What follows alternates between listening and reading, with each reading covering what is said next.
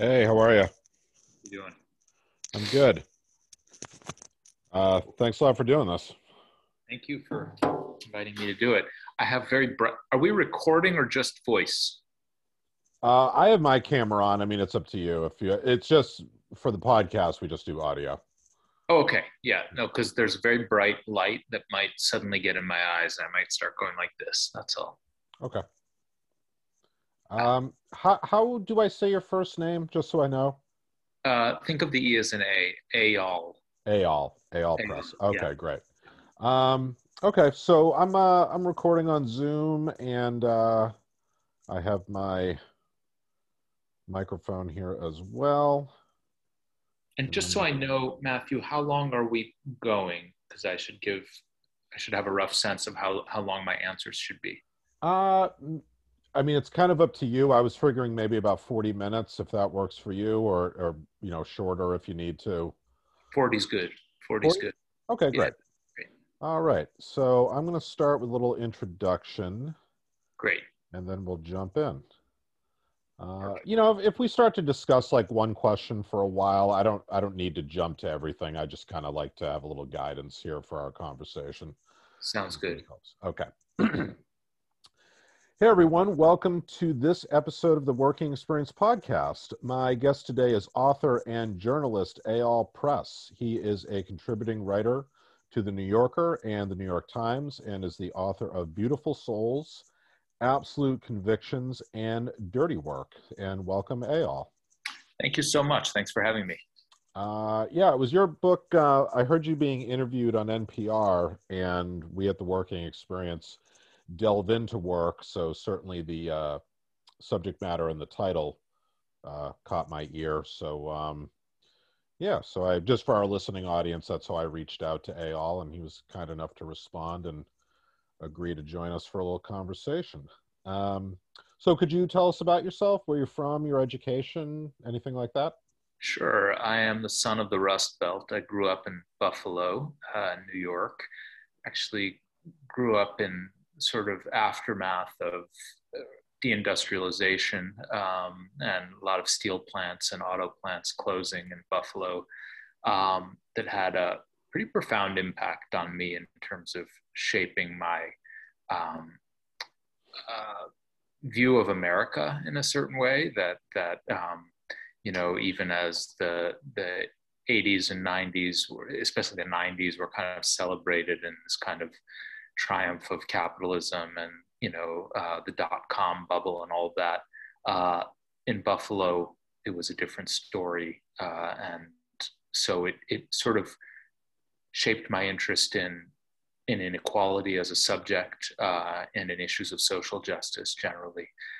I didn't stay in Buffalo after um, going to high school there. I uh, attended college at, um, in Rhode Island um, at Brown University. And after graduating, I eventually made my way to New York City, and I've worked as a journalist uh, in the city pretty much ever since. And what what kind of uh, stories were you reporting on, like when you first became a journalist? very beginning, um, so I I got an internship at the Nation magazine. That was kind of my break um, into journalism, and and I learned how to be a fact checker, and that's a really important skill when you start out um, because it's a way to actually earn some money as uh, when you're starting out as a as a reporter. Uh, magazines are often in need of folks to fact check the accuracy of the articles that are being written and it's a really interesting perspective because it you, you learn in doing that what the sources of these articles are um, and i'm a firm believer that journalism and reporting is something you have to do to learn it's not something that um, going to graduate school is going to teach you uh, so i started really writing about um, you know anything that someone would would, would publish me on. Um, I wrote for mostly smaller magazines. Um, the Texas Observer was one in these times, um, The Nation, uh, and then I got a break and started writing for this little magazine called Lingua Franca, which uh, ha- hasn't existed for a long time, but it was a magazine that kind of some people called it the people magazine of, of the academic world. It, it, it did all these articles about debates between scholars on different issues. But I got to write about things that really interested me, um, like free trade and economics and sociology and history, all these things. And really, it was kind of a way to learn too as I was getting into journalism. And then I eventually started doing more investigative reporting and long form journalism. It took a long time for me to get opportunities to do that. It doesn't happen instantly, but um, eventually started getting assignments for longer features. And I've been doing that mostly in, in more recent years. Okay. Okay. So, how did you um, come to write this book in particular? It's called, well, the one I'm referencing is Dirty Work. That's the one I heard about and the yeah. one I actually got out of the library. How, how did you come to this particular? Well, just to give our audience a little bit of a background, what, what's the book about? Yeah, so Dirty Work um, is an expression I think a lot of your audience would have heard and probably associated with just an unpleasant job and you know maybe a physically unpleasant task like hauling hauling the garbage off the streets. Um, but that's not the subject of dirty work. My book uh, in my book dirty work refers to morally troubling activities that society depends on and tacitly condones but doesn't generally want to hear too much about. So things like um, you know manning the kill floors in America's slaughterhouses in, in the meatpacking industry, um, which supplies many fast food chains and supermarkets with meat, um, but but which are generally hidden from view. The slaughterhouses themselves, that is, and the factory farms, um, running America's prison system. Um, America, of course, has the largest prison system in the world. And uh, that prison system is a de facto mental health system as well, um, because we don't fund mental health services. Um, carrying out targeted assassinations in the drone program. All of these activities that I look at in the book are aspects of our society that raise profound moral questions about who we are as a people and what we're willing to have done in our name, but that we sort of keep out of sight and out of mind, and therefore are not subject to so much public discussion and debate. And I thought, let's write a book about this to kind of shed light on it. So it's sort of like the uh, I, I don't know the analogy that comes to my mind is like the mafia boss who lets his underlings carry out the dirty work, doesn't get his well, hands dirty. There's there's a quote from there's a James Baldwin quote at the very beginning of the book, um, and and Baldwin in one of his books said, you know, um, uh, the powerful, uh, uh, sorry, the, the the powerless have to do their own dirty work. The powerful have it done for them, mm-hmm. and um, that's kind of the premise of the book that these stigmatized, troubling jobs are disproportionately delegated to the folks in our society who have fewer choices and opportunities, which is a very convenient way for the more privileged members of society who benefit from having someone do these jobs is a very convenient way for them to distance themselves from these activities in a way not even be aware that they exist um, and certainly not feel in any way implicated in them, uh, but allow them to go on because someone's going to do it. It's just not going to be, you know, the sons and daughters of the elites. It's not going to be, um, you know, the more more privileged caste of, of society. So it's a book about inequality. It's a book about work. It's a book about class. It's a book about race. Um, but it's all through the prism of dirty work.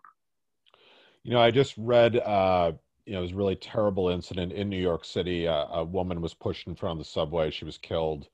And the man, uh, schizophrenic, been on the streets for a long time, in and out of jails, in and out of, you know, institutions. One person uh, interviewed a, a medical professional said they become like mechanics, like you just give them pills, send them back out. It just it makes me think of it because it's like I we all want to be safe. Nobody wants to be pushed in front of the subway. What do you do with that guy? Yeah, actually, that story was sent to me by a friend who's a writer, uh, and he just wrote under it "dirty work."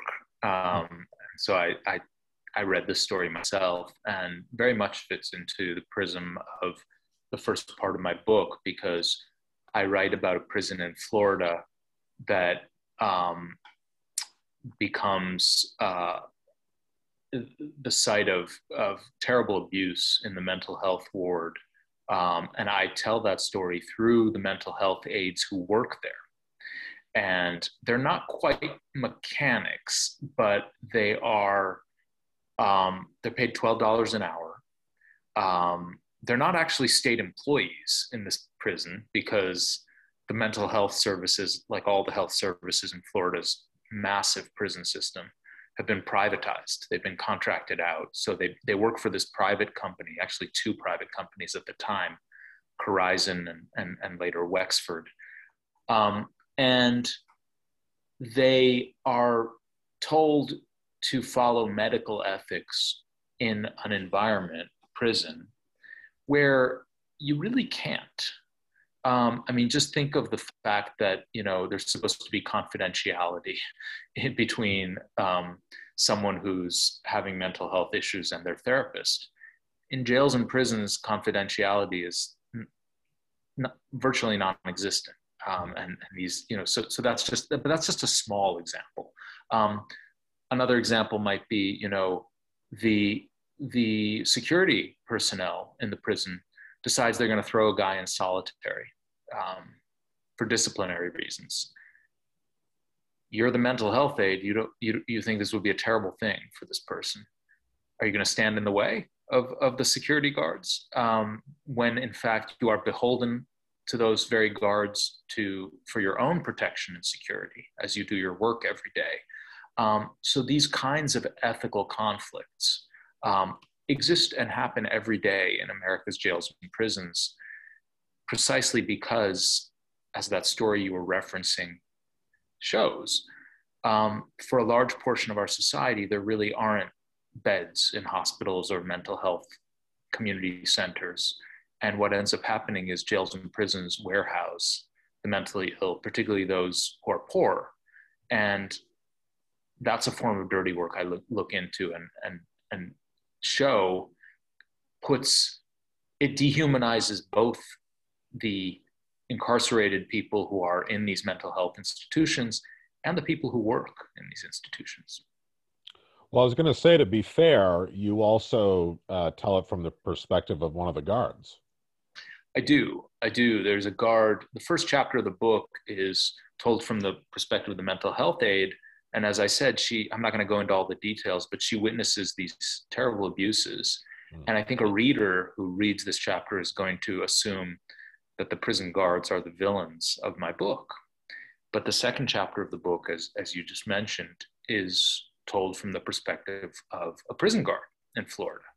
And this is a very interesting guy who sh- ends up sharing his diary with me and um, tells me sort of all kinds of things. And he doesn't deny that there's a lot of brutality in that's meted out by his fellow officers. In fact, he comes to refer to them in his in his own diary as serial bullies. He calls them serial bullies, mm. um, and he says that the cruelty he witnessed some of these guys mete out was as bad as anything he's ever seen. But he then goes on to say, you know, I'm not going to blame them because the people of Florida get what they pay for. And what he went on to explain is, you know, Florida has the third largest um, prison system in the United States. And it spends the second least amount of money on mental health services in the country. Mm. And so what you end up having is these prisons that are flooded with people that the guards are not trained to deal with, people in the throes of mental health crises, people who would be better off getting treatment from professionals and instead, they're crowded into these facilities. And lo and behold, there's a lot of brutality, a lot of violence, and a lot of abuse. Um, and to some extent, this guard, Bill Curtis is his name, you know, was, was pointing the finger back at society, saying, you know, you, you like to blame the guards. Well, what do you really expect? And, and maybe what do you really want from the guards? Um, so, so it's that ambiguity I think that I'm trying to explore. Yeah, I mean, on one hand, we don't want people like I can't remember his name, but the the guy who pushed the woman in front of the subway, who's clearly mentally ill. I mean, it, you know, he needed help. We don't want that, but then we would also say, well, no, you shouldn't abuse this guy or you know treat him badly. And but when, when you're dealing with someone who's violent for whatever reason, uh, you know, it's that, that I've never been in that situation. It's hard to judge, but people do judge it. Yeah, and I think that um, you know my idea of dirty work is I didn't originate it, and it comes comes from a an essay that I dug up, uh, written by a sociologist named Everett Hughes, and the, the essay was called "Good People and Dirty Work," and it was based on a really extreme example, um, the example of Nazi Germany. But Hughes was an American sociologist, and he spent uh, 1948 uh, in post-war Germany in Frankfurt, and he was teaching there. And he started asking the Germans that he met um, about the Nazi era. And the people he was asking were not committed Nazis. They were what he called the good people. They were educated, they were cosmopolitan. They tended to um, want to distance themselves from, from what had happened. And so they would tell him, you know, we, we're ashamed of, of what the Nazis did. But then as, as he probed a little further, they would say, you know, but the Jews, they really were a problem. Mm-hmm. Um, and something had, had to be done about this problem. Eh, I'm not saying what the Nazis did was right, but, but this was a problem. And out of this, sort of on the one hand, on the other hand, Hughes formulates this essay called Good People and Dirty Work. And what he says there is, you know, the people in Nazi Germany who were taking care of this problem, um, who were rounding up the Jews, um, they were not rogue actors. They were agents of a society that had come to see Jews as outsiders, as an, as an other. Mm-hmm. Um, and what to me is most fascinating about this essay is that Hughes, who's an American, makes it very clear after he writes it that he's writing it for an American audience. He, he sees this dynamic as a universal one, that in all societies, even though the Nazi example is very extreme, there are forms of dirty work that society kind of tacitly allows to happen, doesn't ask too much about because it's convenient. And he raises these very pointed questions. You know, who does this work? Uh, what kind of mandate does it have from society? Might the good people in society give it an unconscious mandate that that maybe would never be explicitly recognized, but that that is sort of implicit. And I revisit all those questions in this book, but through the lens of contemporary America. Yeah, that really struck me that opening about him saying, "Look, I'm not, you know, pointing the finger at people in Germany during the Nazi era. I'm pointing the finger at, you know, places like America where, you know, liberal democracy, however you want to put it, and I mean there were Nazi rallies in Madison Square Garden. So I mean, I thought it was an interesting again the extreme, but you see it. I guess his point was you see facets of this in all societies. Yeah, he says that explicitly that there are these in groups and out groups in all society, and in fact, one of the things he points out is he he he talks about you know convicts about about people who are convicted of crimes. And he says you know this is a hazy category in society it's kind of an outgroup and it's one of these well you know i certainly don't i'm not for you know mistreating and abusing people but they're not quite part they're a problem that needs to be taken care of. And i would say that um, that's true of the mentally ill in america that that there's this sort of just like in that case with with the man in the subway system and that that tragic and awful story it's not all that surprising because there are not enough services. And so if you live in a, in a city like Chicago or New York or, um, you know, Miami or where, wherever it is, you see that a lot of mentally ill people are wandering the streets. Um, and some of them, most of them are not violent, um, but some of them can be. And, and that is on society as, as a social problem, but we don't we don't deal with it, and then and then we have these tragic stories. Right, and we say somebody better deal with this, but however the sausage gets made, we don't. But really it's not going to be me. Yeah, it's not going to be me. And, and I guess if you ask most people, like you know, what should you do with mentally ill people? Well, they should be treated and everything, but you know, until something terrible happens, then the the refrain comes a lot different. Um, yeah. You mentioned, uh, you know, you use the term shadow people in your book. You had to kind of take another slant on it. I many, I think it was 1997. I lived in Breckenridge, Colorado for a year. Drove a bus. Yeah, it's a ski resort town. Yep. And it struck me how that town ran. Like nobody really saw the sort of underbelly. Like housing was very expensive. I lived in a house with seven other people, and but you know, I had a college education. I was going back, you know, to to New York and do whatever I was going to do. But there were many people there who were kind of nomadic. Like they kind of went from job to job. They lived in company housing or they lived in motels and and things like that. And it, when you use that term shadow people so i was wondering if you could expound on that. That's what it reminded me of. I was struck by this whole kind of society of people who were doing this work in the, the ski resorts and the motels and things like that that you never laid eyes on yeah well, I think that um, that's true of so much of not just the dirty work, but really the work that goes on in America. The low, lower wage, low status work is done in the shadows. Um, and we have come to accept such a profound level of inequality in our society that we expect it that there's a class of people who stay in hotels and, you know, um, travel around and and and you know have frequent flyer miles. And there's a class of people who clean the hotel rooms. Um, there's a class of people who you know pick up their garbage and and so forth. And and you know plenty of other writers have kind of explored that divide um, people like barbara ehrenreich and and you know her great book nickel and dimed. Mm-hmm. um, but what's a little different in my book is that i'm suggesting that this divide and this invisible these invisible shadow people don't just do a lot of the low wage drudgery um, that you know is is featured in nickel and dimed.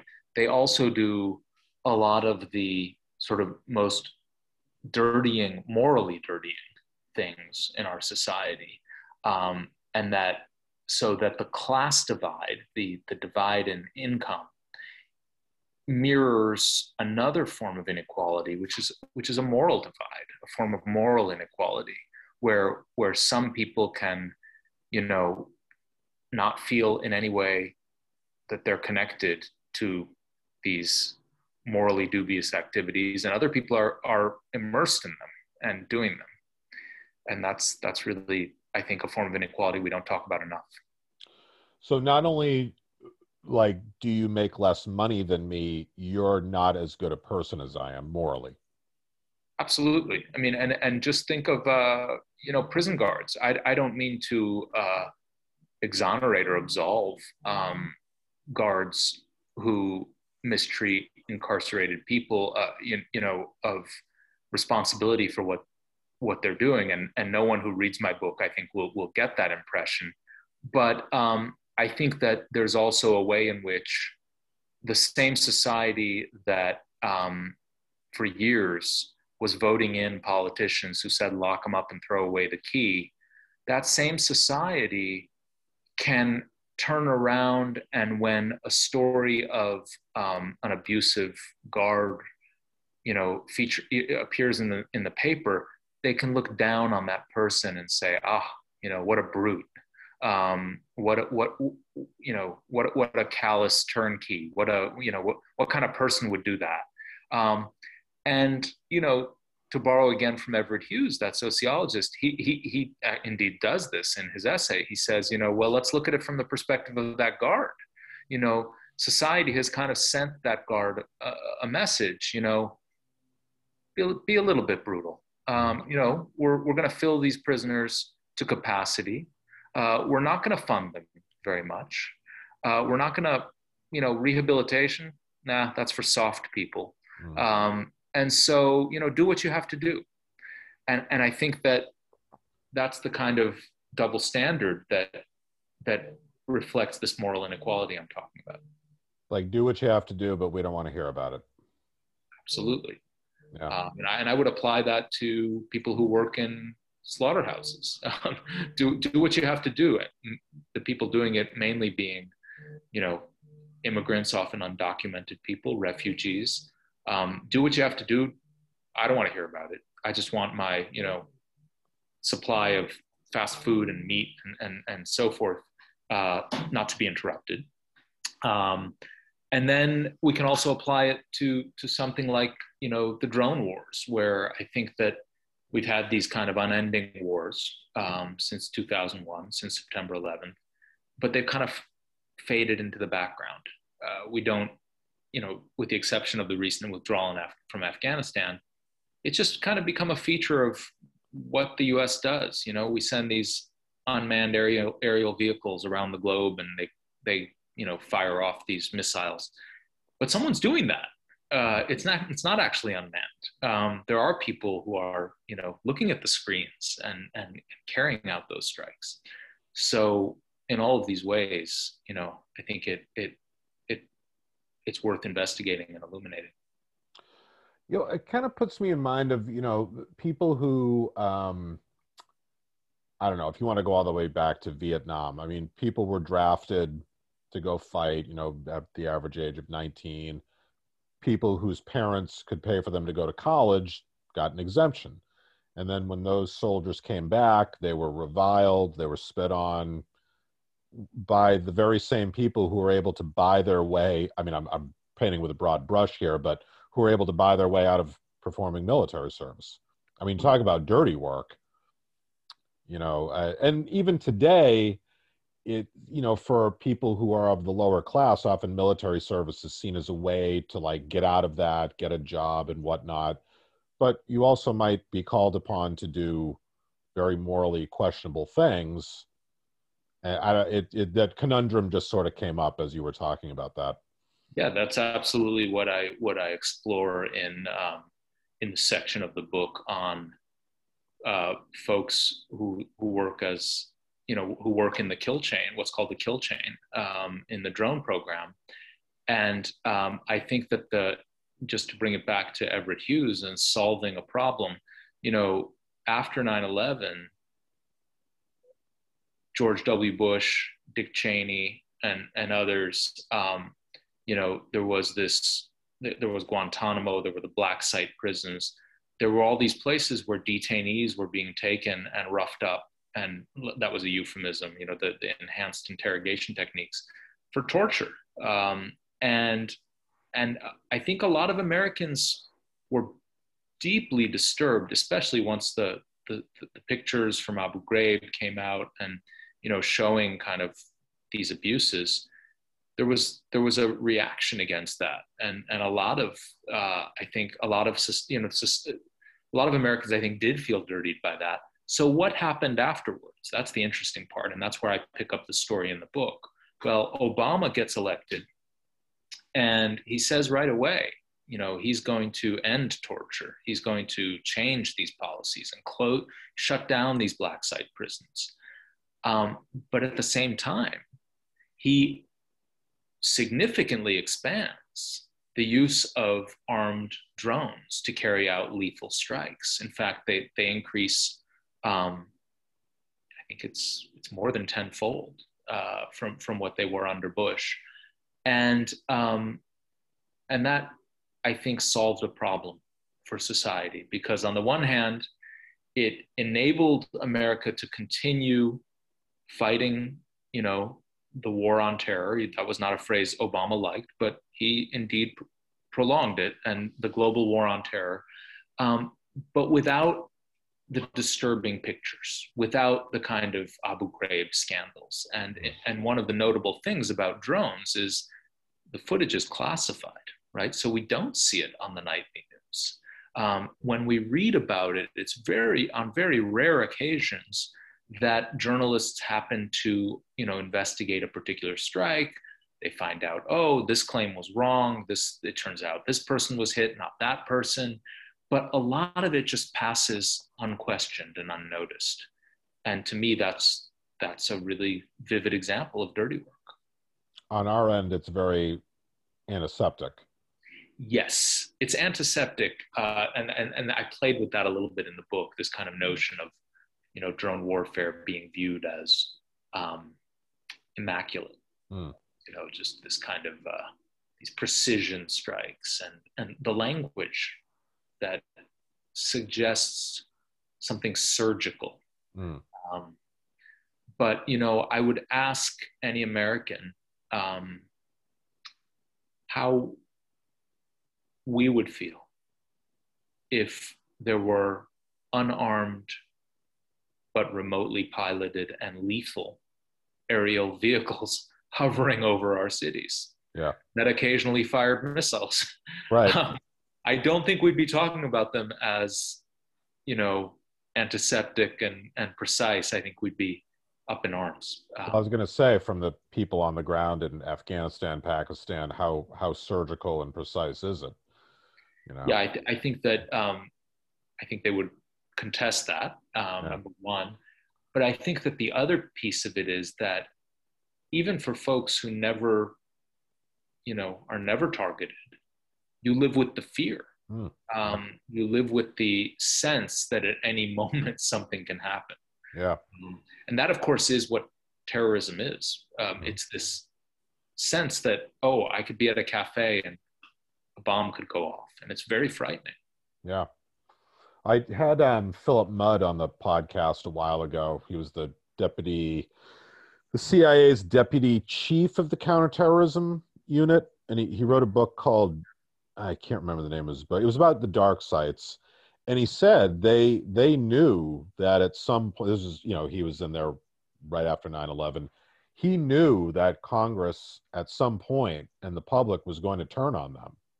Yeah we talked about getting paper. They wanted everything on any orders because detainees did die in those prisons. And he, he said because they didn't know how to run prisons. That was never the CIA's mandate. Never. Yeah. Not to defend it or whatever. But he was very candid about that. And he said, um, and they did. They, they, they wanted the CIA to stop these terrorist attacks, get the prisons up, the black sites, and so forth. And then when it went sour, they turned on him. So that seemed like the ultimate dirty work. Like, take care of this, but don't do it in a way that's going to come back on us, which is nearly impossible to do. Absolutely. Yeah. Yeah.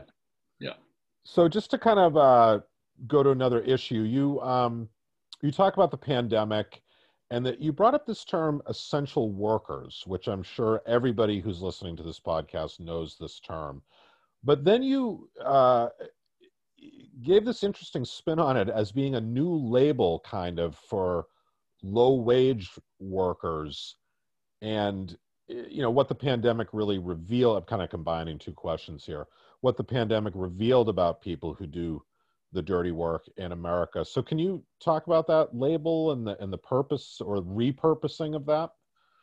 Yeah i mean i think that um, the pandemic has really opened a lot of people's eyes um, about what was always there but never talked about, which was the fact that um, society is kept running by some workers who are, you know, if they disappeared, the groceries would stop showing up.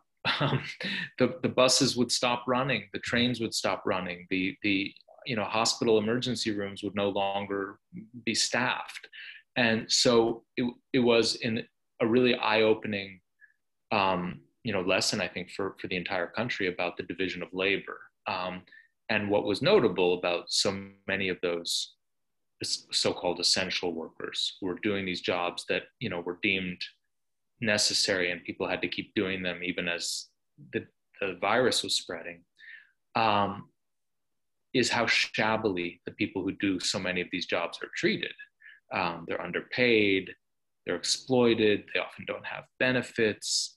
Um, you know, let's not forget that that um, you know one of the major uh, issues in, in in the sort of first packet of you know government assistance during the pandemic was whether you know was to make these many of these essential workers eligible for benefits um, because a lot of them don't have benefits.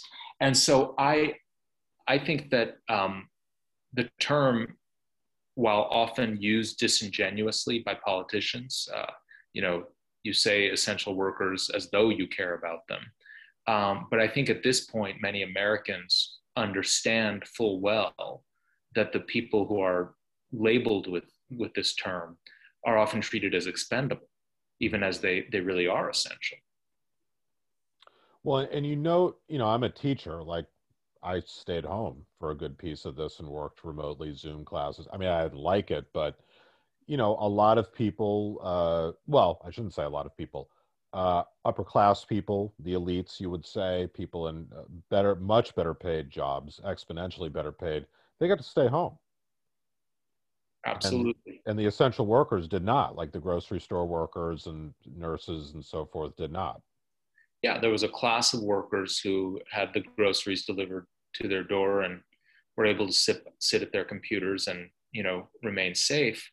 There was a class of workers who were putting their lives on the line. Um, and you know, I think that to bring it back to my book, um, I I sort of raise the question of whether the people who do society's dirty work are also essential workers. And I think that they are essential to the existing social order. Um, of course, that social order can change, it can be questioned, it's open to, you know, alteration. But, um, you know, they do prop up the society we have. Mm-hmm for for the benefit of the people or the elites. Yes, for the most part, indeed, not for their own benefit. Right. Well, is I mean, is there any uh, shift here? Like uh, you know, pe- like McDonald's is offering sixteen dollars an hour, and uh, you know, places have been, uh, you know, it's been a real struggle for them to get workers and things like that. I mean, is this something you see as uh, like is the market kind of sorting things out for higher wages and benefits or is there a, a, political move that should be made here? Is this a time for that or how do you see that? Yeah i think it's a time will tell um, because i think a lot of what we assume will be questionable as conditions change. You know a year ago inflation was not high on the list of ex- expected worries of, of most Americans.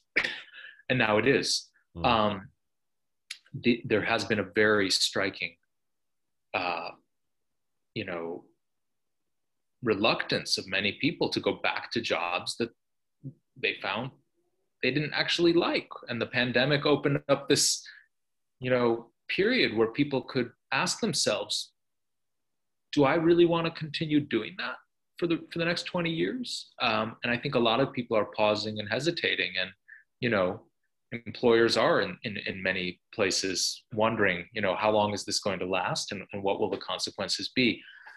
That said, um, I think that it comes down to power.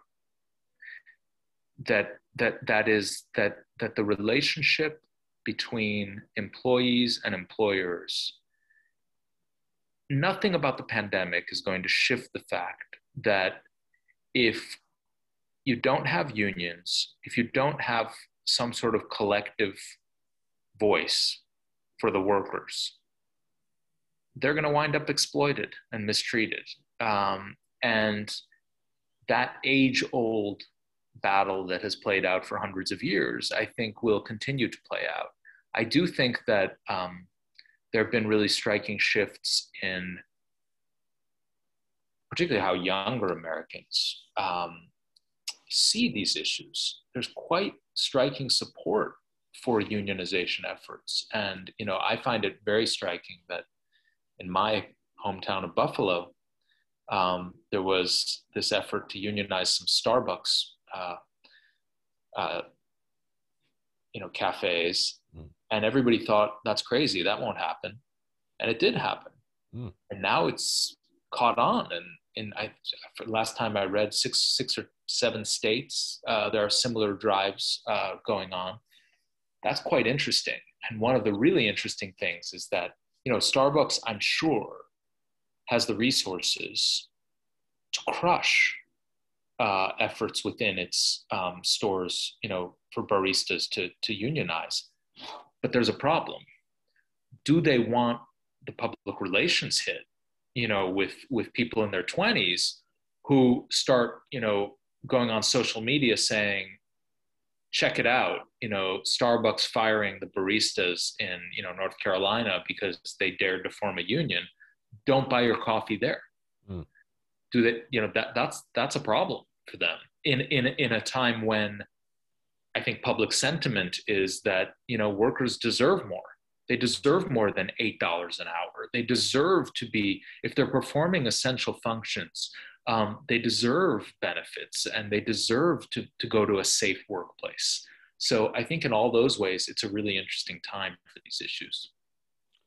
Well, it's amazing how, uh, to me anyway, this, you know, I would say politicians or those of the elite would be very indignant or have sounded very indignant saying, well, you know, nobody wants to go back and work anymore. It's like, well, why would, in a lot of these jobs, why would anyone want to do it? They have to do it to survive, pay rent. And that, and that's a big part, that's a big premise of my book that the dirty work in America, you know, you can think about it as, oh, well, these people chose to be prison guards. These people chose to be mental health aides in a jail. These people chose to go into the drone program. These people chose to work in a slaughterhouse. But who, who makes those choices? you know it's not people with um, you know advanced degrees and you know trust funds and all the rest it's by and large people with with with worse choices and fewer opportunities hmm. uh, you know it's i was just remembering this uh, a, a, woman wrote she'd worked at facebook you know she made like $160000 a year and so forth and she was complaining that facebook was not fulfilling her with a sense of purpose and I thought only somebody with a college education making $160,000 a year talks like that. Like I, I worked at Coca Cola for two summers, you know, in the warehouse. W- nobody ever mentioned anything like that. You just did your job and you got your paycheck and you went home. So I, it just strikes me that attitude. I mean, this we could do a whole other podcast on it, but that very strange attitude of like that again could only come from somebody of the upper classes. It's a sad fact in our society that doing something you love and enjoy is a privilege um, and it's it's really too bad. Um, but i do think that that you know the, the labor shortage is reflecting the fact that a lot of people with shitty jobs don't want those jobs back.